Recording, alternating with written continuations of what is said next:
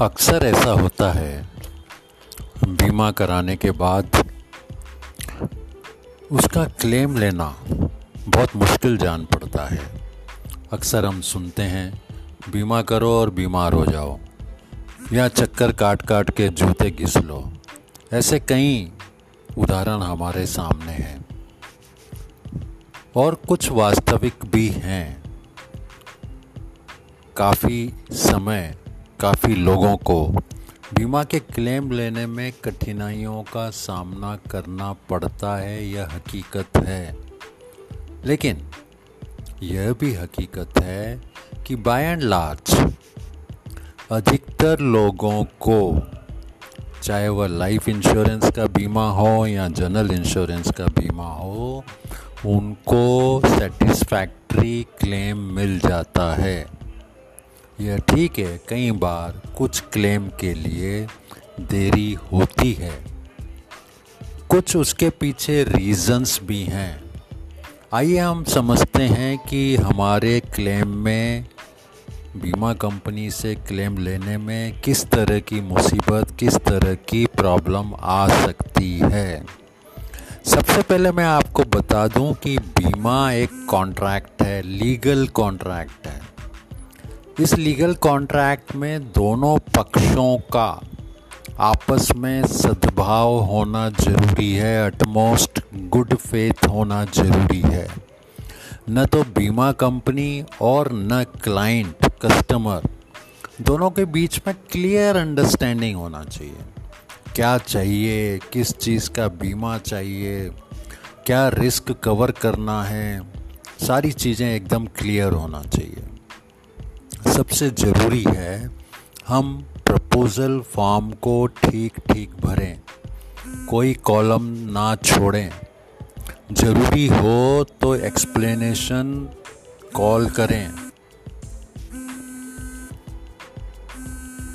बीमा एजेंट से लगातार प्रश्न पूछें और पूरा सेटिस्फेक्शन होने के बाद ही आगे बढ़ें।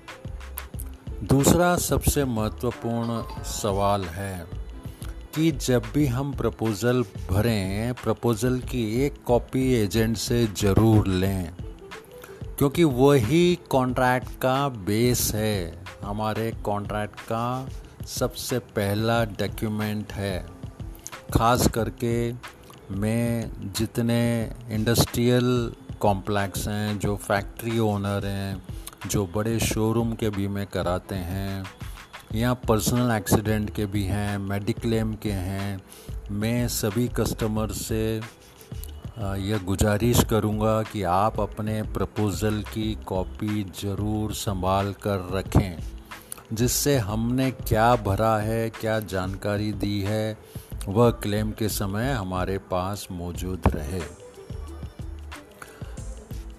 एजेंट का सिलेक्शन बहुत इंपॉर्टेंट है। हमारा एजेंट या और कोई अधिकारी जिसके सहारे हम बीमा ले रहे हैं, उसकी सही सही क्वालिफ़िकेशन जानकारी हमारे पास होना चाहिए। और हमें कोई डाउट हो तो एजेंट से पूछना चाहिए। एजेंट के आप आइडेंटिटी कार्ड भी देख सकते हैं, उनसे पूछ सकते हैं, उनका एक्सपीरियंस कितना है, कितना उनको नॉलेज है। और ज़्यादा से ज़्यादा हम बीमे को समझने की कोशिश करें, जिससे आपको कोई गलत जानकारी ना दे पाए। चाहे हम मोटर का बीमा करें या फायर इंश्योरेंस ले मशीनरी ब्रेकडाउन इंश्योरेंस ले, कोशिश करें पॉलिसी को पढ़ें, समझें टर्म्स एंड कंडीशंस को जानें। यह ज़रूर देखें कि जो हमने डिटेल दिए हैं, वे पॉलिसी में है या नहीं। कहीं ये तो नहीं कि हमारा नाम ही गलत हो। प्रोप्राइटरशिप फर्म है, उसका नाम ही गलत हो। रिस्क सब्जेक्ट मैटर बराबर ना लिखा हो। हमने जो रिस्क मांगी है, वो उसमें ना लिखी हो। तो पॉलिसी को थोड़ा पढ़ने की कोशिश करें और कोई भी गलती नज़र आए, तुरंत बीमा कंपनी के पास जाएँ और उसको ठीक कराएँ। चाहे जो हम बीमा करें, अगर हम शुरुआत में ही सावधानी रखेंगे, हमारे क्लेम, नो क्लेम होने से बचेंगे।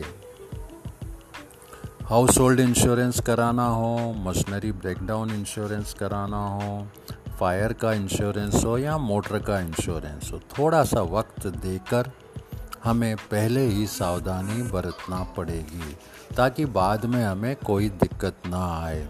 जो भी कॉलम प्रपोज़ल फॉर्म में है, उसको पूरा हमें भरना पड़ेगा।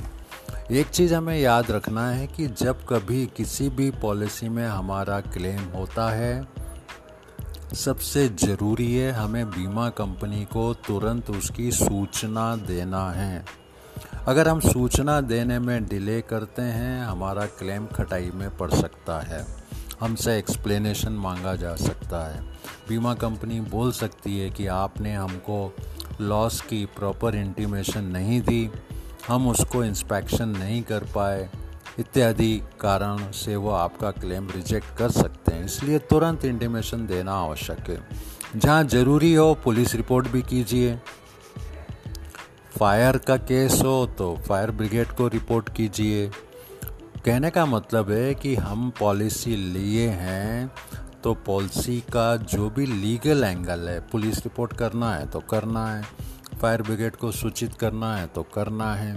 हर पॉलिसी के अंदर एक कंडीशन रखी गई है, जो हमें यह बताती है कि हमें वैसा ही बिहेवियर करना है, जैसा अगर हमारा बीमा नहीं होने पर हम करते। अर्थात हमारा एक्सीडेंट हो गया है तो हमें तुरंत गैरेज ले जाना है, पुलिस रिपोर्ट करना है। आग लग गई है तो पुलिस रिपोर्ट करना है। फायर ब्रिगेड को बुलाना है और अपने जान माल की हानि जितनी संभव हो, उसको बचाने की कोशिश करना है।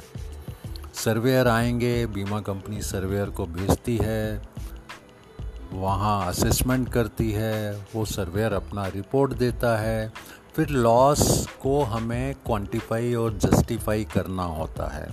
हमें उसके डॉक्यूमेंट देने पड़ते हैं, हमें उसके एविडेंस देने पड़ते हैं, जिससे बीमा कंपनी हमारा तुरंत क्लेम सेटल करने में सक्षम बने। हम अपनी ओर से अगर रिकॉर्ड नहीं देते हैं बुक्स ऑफ़ अकाउंट्स नहीं देते हैं डॉक्यूमेंट नहीं देते हैं, समय पर कार्रवाई नहीं करते हैं तो हमारे क्लेम अननेसेसरीली डिले हो जाते हैं। कृपया इन बातों का ध्यान रखें और कोशिश करें आपके क्लेम जल्द से जल्द सेटल हों।